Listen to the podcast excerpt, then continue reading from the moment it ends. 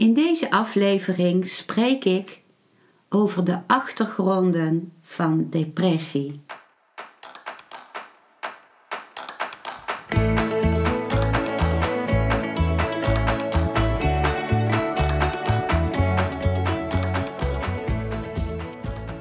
Welkom bij een nieuwe aflevering van Modita's podcast Van Pijn naar Zijn. De podcast waarin ik je meeneem voorbij de pijn in je leven naar wie je diep van binnen bent. Hoe kun je beter omgaan met je gevoelens? Hoe vind je rust in je hoofd? Wat zit er precies achter je pijn? En vooral, hoe kun je steeds meer jezelf zijn? Adem eens diep in en uit. Ik wens je veel luisterplezier.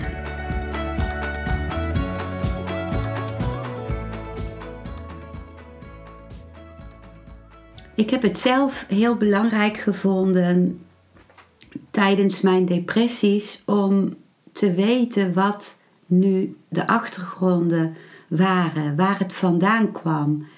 Dat hielp mij om ook mezelf eh, te definiëren, om, te, om mezelf te kunnen begrijpen en om de depressie een plaats te geven.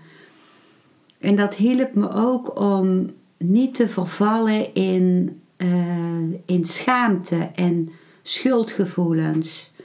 Vooral schaamte en schuldgevoelens naar de personen om mij heen.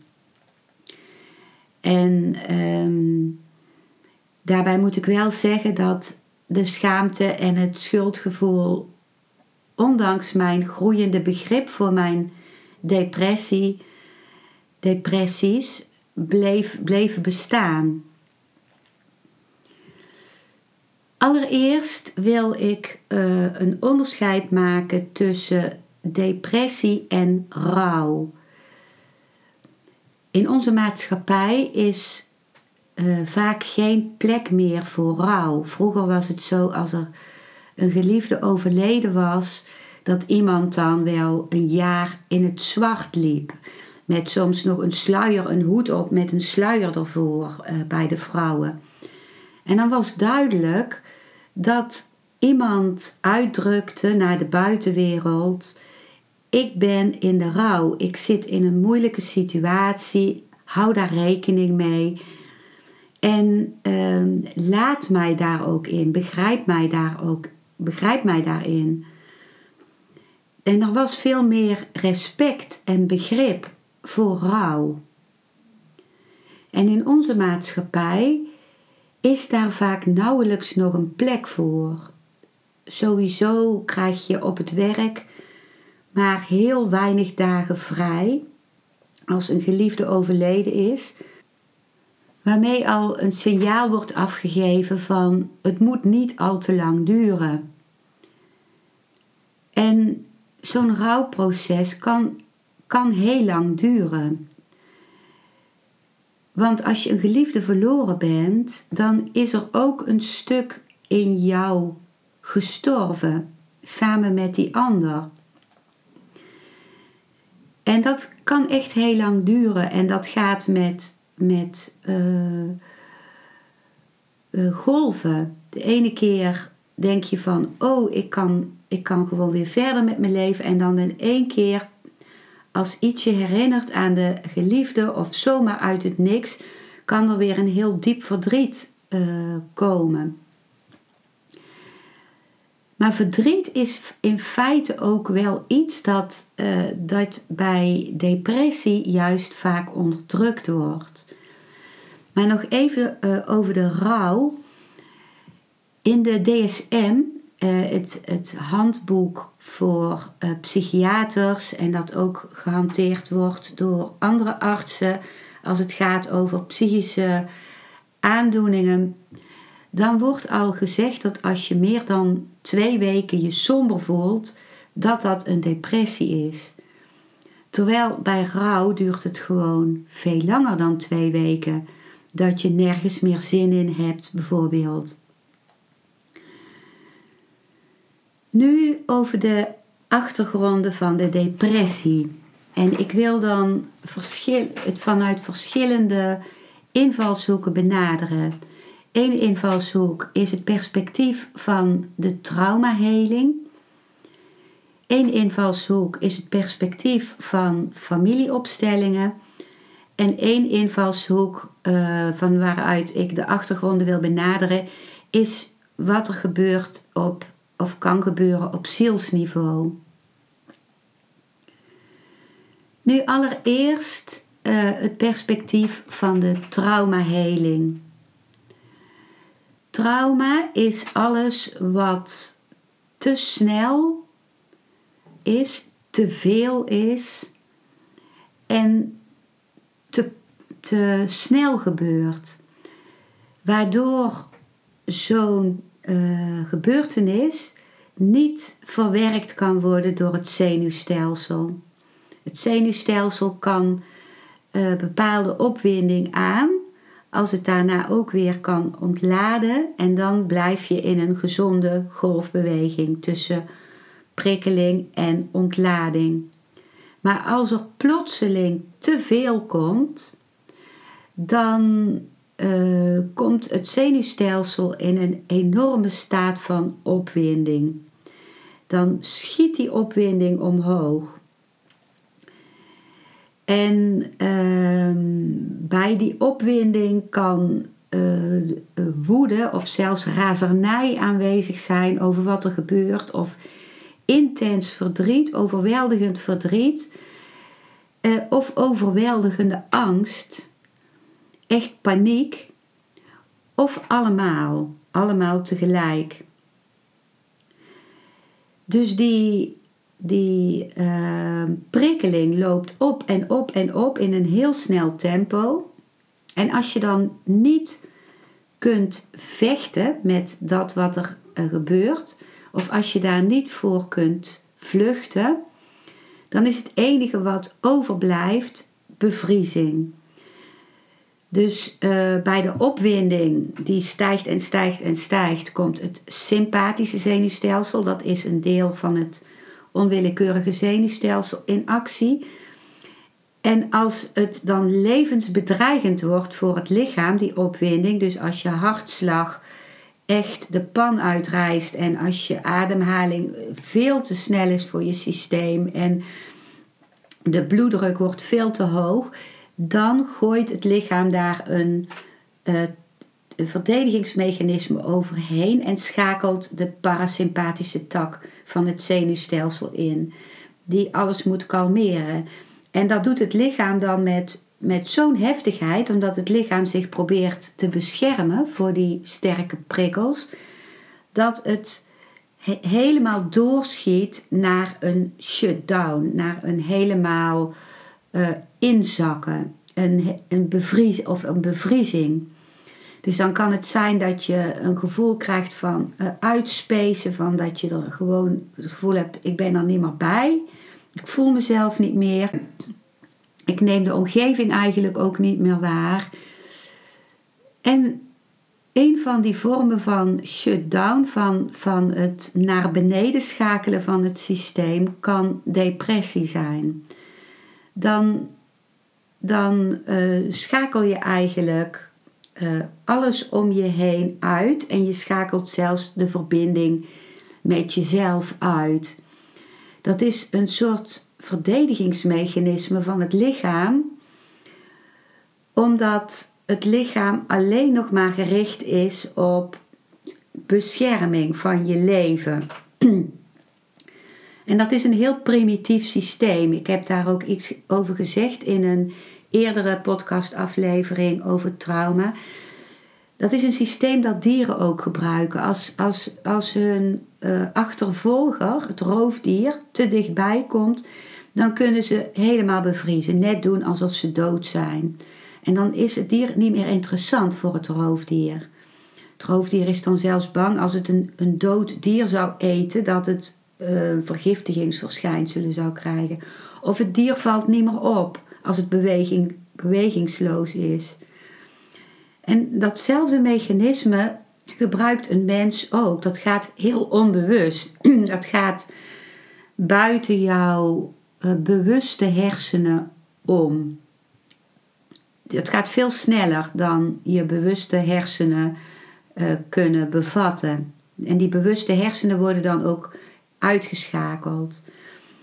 Dus dan kan het zijn dat je in een staat van niet meer voelen, niet meer um, de omgeving binnenlaten bent.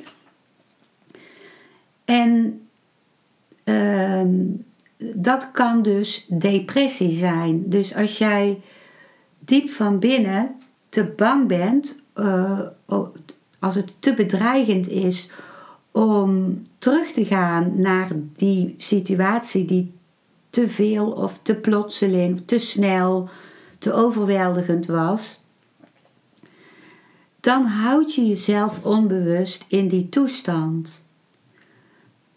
En want als je uh, weer jezelf zou openen, dan zou, dan zou je in eerste instantie weer terug terechtkomen in die razernij of in die paniek of die, uh, dat, dat diepe verdriet waarvoor je jezelf juist afgesloten had.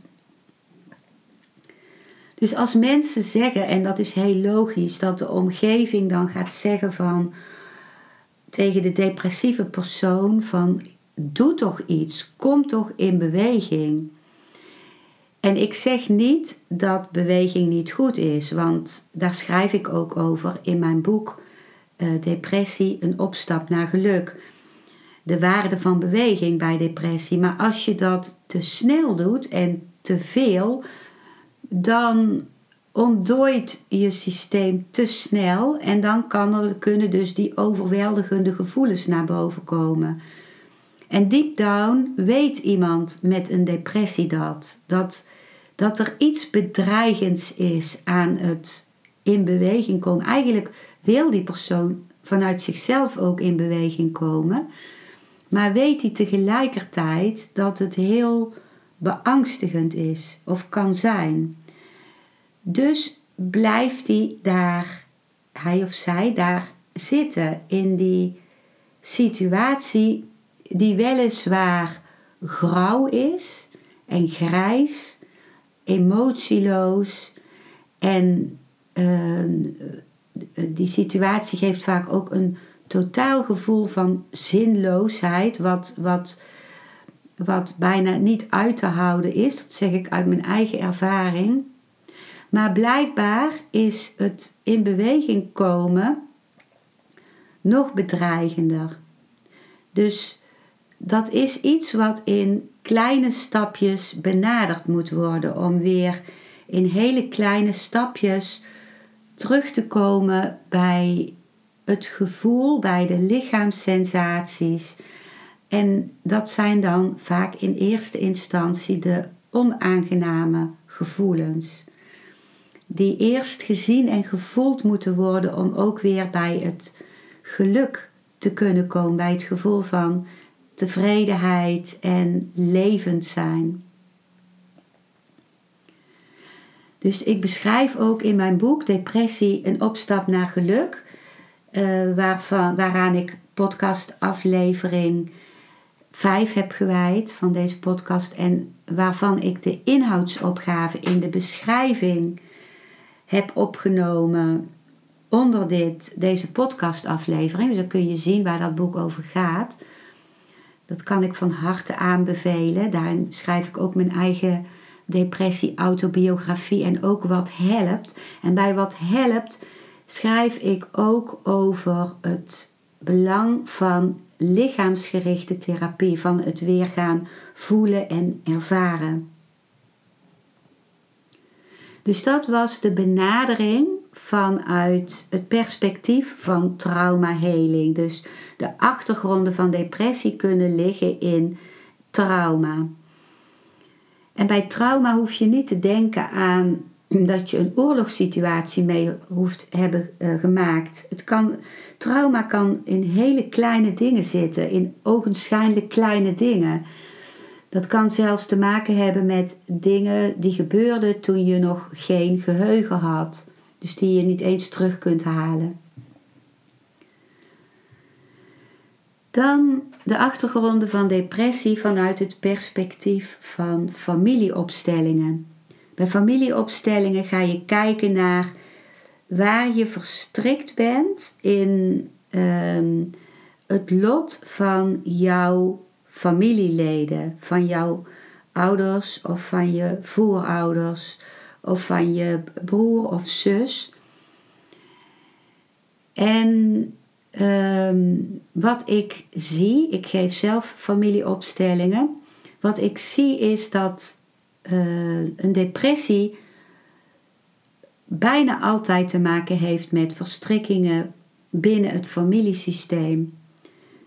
En wat het vaakst gezien wordt, is dat bij iemand die, dat iemand die depressief is, zijn vader of moeder niet echt genomen heeft. En wat betekent nemen?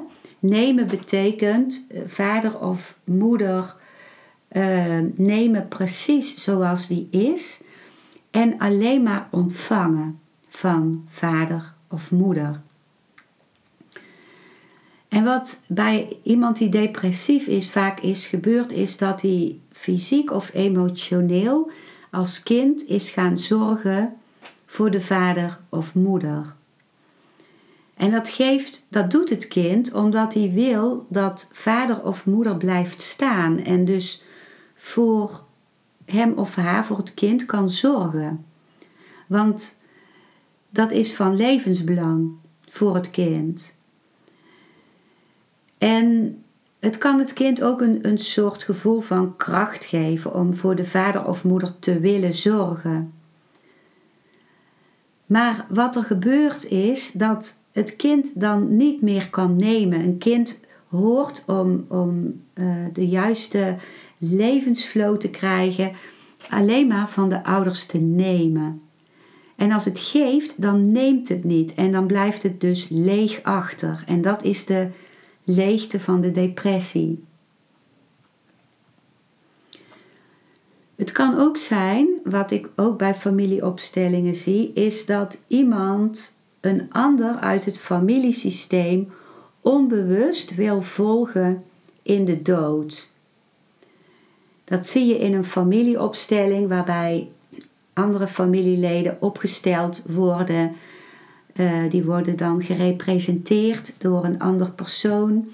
Of in een eh, individuele opstelling die ik geef, online of live, dan uh, representeert iemand alle familieleden zelf. En dan zie je dat degene die depressief is, bijvoorbeeld de neiging heeft om door de benen te zakken en naast iemand te gaan liggen. Of dat degene die depressief is naar de grond kijkt, naar een plek op de grond. Of omhoog kijkt. En beide is, zowel naar de grond kijken als omhoog kijken, is meestal gerelateerd naar het kijken naar iemand die overleden is. En wat, wat die persoon dan tegen die ander zegt is van ik volg jou. Of wat een kind bijvoorbeeld tegen een ouder zegt die overleden is of die graag dood zou willen, dan zegt het kind vanuit zijn of haar liefde: Liever ik dan jij. Ik ga liever dan jij. Dat is de, de onvoorwaardelijke liefde voor het kind, voor de ouder. En dat kan ook de liefde van het kind zijn voor een grootouder of voor iemand uit een nog veel eerdere generatie. Je hoeft zelfs die persoon uit die eerdere generatie helemaal niet te kennen. Het is niet zo belangrijk wie dat is. En je ziet vaak, je ziet, dat is niet vaak, maar je ziet soms ook dat uh, iemand uiteindelijk uh, loyaal is in de depressie aan een voorouder die gevangen genomen was in de oorlog. En die vanuit die cel helemaal alleen stond en eigenlijk dood wilde. En zodra in een familieopstelling zo'n persoon gezien en erkend is door degene die depressief is, dan kan degene die depressief is zichzelf losmaken van die persoon. Die kan dan zeggen dat lot hoort bij jou. En dat lot geeft jou je kracht en je waardigheid. En kijk alsjeblieft vriendelijk naar mij als ik leef.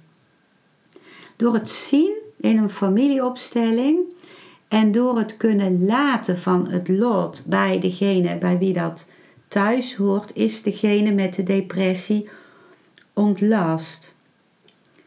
Bij mij is het echt zo dat de, mijn, de definitieve uh, knop die mij uit al mijn depressies haalde, was een familieopstelling. En dat wil niet zeggen dat ik zeg dat, oh, doe maar een familieopstelling en dan ben je van je depressie af.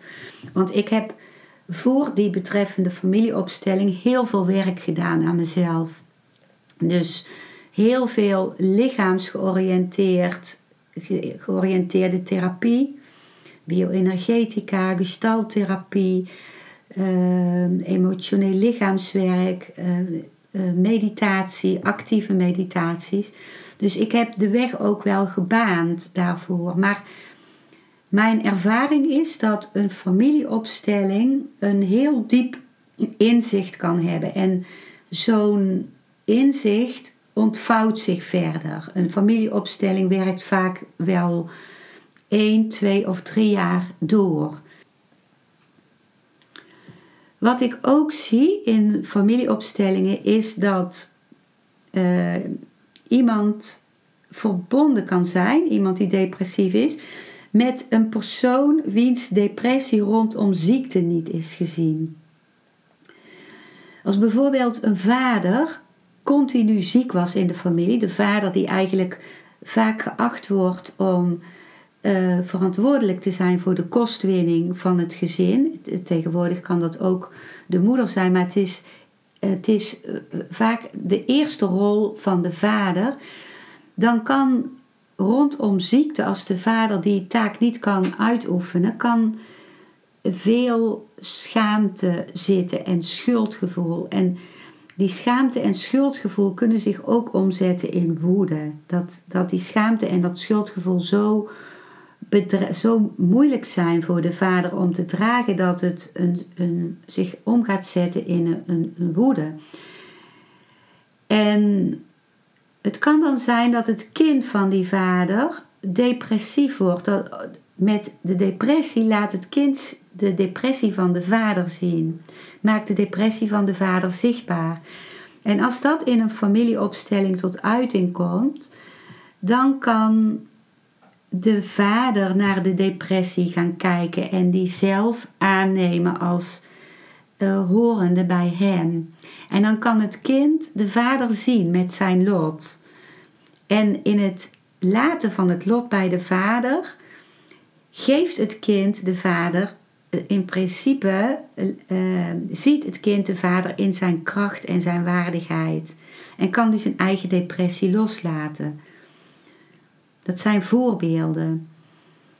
Een andere uh, iets wat, wat ik ook zie in familieopstellingen is dat als er in het familiesysteem ehm, een familielid betrokken was in oorlog, of in een uh, ongeluk, bijvoorbeeld een vliegtuigongeluk, waarbij heel veel anderen overleden en hij, dat familielid zelf niet, of bij oorlog waarin heel veel mensen om het leven kwamen en dat familielid zelf bleef leven, dan kan degene die is blijven leven zich schuldig voelen dat hij nog leeft.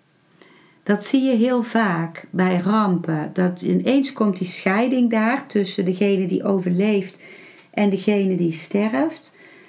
En dat geeft een schuldgevoel uit loyaliteit. Iemand die voelt dan dat hij niet voluit kan leven, dat hij niet voluit blij kan zijn en gelukkig kan zijn, omdat dat een voelt als een ontrouw naar de overledene. En als je dan kijkt hoeveel oorlogen er uh, gaande zijn geweest in het verleden, dan is het dus heel goed mogelijk dat de depressie hieraan gekoppeld is. ik denk zelf ook dat dit bij mijn moeder het geval is geweest. Dat zij ehm, zichzelf niet toestond om voluit blij en gelukkig te zijn, omdat ze in het Japanse concentratiekamp in Indonesië zoveel kinderen en ook zoveel volwassenen heeft zien overlijden. Elke dag werden de overleden kinderen uh, of, en ook overleden volwassenen op een houten kar geladen en het, het kamp uitgereden. Dus dat maakte zij dagelijks mee.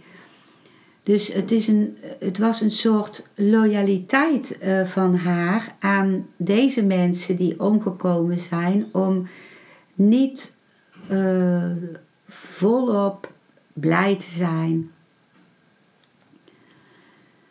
Dus dat was uh, het perspectief vanuit de familieopstellingen. Wat de achtergronden kunnen zijn van depressie vanuit het perspectief van familieopstellingen. En dan wil ik als laatste ook de achtergronden noemen vanuit het perspectief van het zielsniveau. En uh, het kan zijn dat je. Uh, ik, moet, ik moet eerst zeggen, als ik hierover spreek, over het perspectief vanuit zielsniveau, dat ik ervan uitga dat je meerdere levens hebt gehad. Dus ik ga uit van reïncarnatie. Dus als jij dat denkt van, oh, ik, dat staat heel, echt heel ver van me af, dan kun je dit stukje ook uh, overslaan of ernaar luisteren en het laten voor wat het is. Maar ik ga er wel van uit dat ik meerdere levens heb gehad. Ik, ik heb daar ook zelf uh, hele korte glimpen van gehad. En op zielsniveau kan het zijn dat je er uh, in je ontwikkeling, in de ontwikkeling van je ziel, voor gekozen hebt toen je geboren werd om helemaal naar de bodem te gaan, om, om het, het zwart en het donker, wat je, waar je in eerdere levens mee in aanraking geweest bent, om dat ten diepste te voelen. En ehm, Pamela Kribbe schrijft daarin, daarover in haar boek Nacht van de Ziel. Dat spreekt mij enorm aan wat ze daarin beschrijft. En wat ze daarin beschrijft ze ook haar eigen ervaring. Zij, zij is uh, psychotherapeut. Zij kreeg een depressie en dat ging heel diep. Eh, tot aan een gedwongen opname toe. Maar achteraf zegt zij: Ik moest zo diep gaan. Ik moest tot op de bodem gaan. Ik had daarvoor gekozen omdat om die plek aan te raken in dit leven. En bij mijn laatste depressie, die 2,5 jaar geduurd heeft, dacht ik van, ik dacht echt dat ik geen depressie meer terug zou krijgen. En toch kwam die depressie weer. En achteraf kan ik zeggen, die depressie was nodig geweest. Als voor mij, voor mijn groei, voor wat ik, um, wat ik wilde doorleven in mijn leven. Ik heb het ook nodig gehad om echt te voelen wat uh, mijn wortels waren, waarin ik ook schrijf in dat boek hoe ik dat voelde en wat daaraan bijdroeg. En ik heb het ook nodig gehad om, om wat mij geholpen heeft door te kunnen geven aan anderen. Dus uiteindelijk, hoe gek het ook klinkt, zou ik onbevredigd zijn gebleven in mijn leven als ik die laatste depressie niet meer gehad had. En dat is ook belangrijk voor de naaste van iemand met een depressie. Het, het, het, eigenlijk is het enige wat je kunt doen, is naast iemand staan en in iemand geloven. In iemand geloven zonder van die ander te verwachten dat hij uit de depressie komt. Want dat voelt heel zwaar voor degene met de depressie. Dat voelt als pushen en dat voelt als niet voor vol aangezien worden, niet uh, gerespecteerd worden. En iemand heeft al zoveel oordelen over zichzelf. En dat is heel moeilijk voor de naaste om naast de ander te staan, alleen maar naast de ander te staan.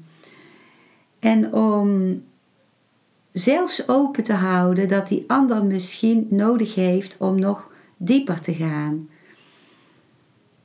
Maar de, de liefde van anderen en het geloof van anderen in jou is heel belangrijk. Dat kan ik zeggen vanuit mijn eigen ervaring.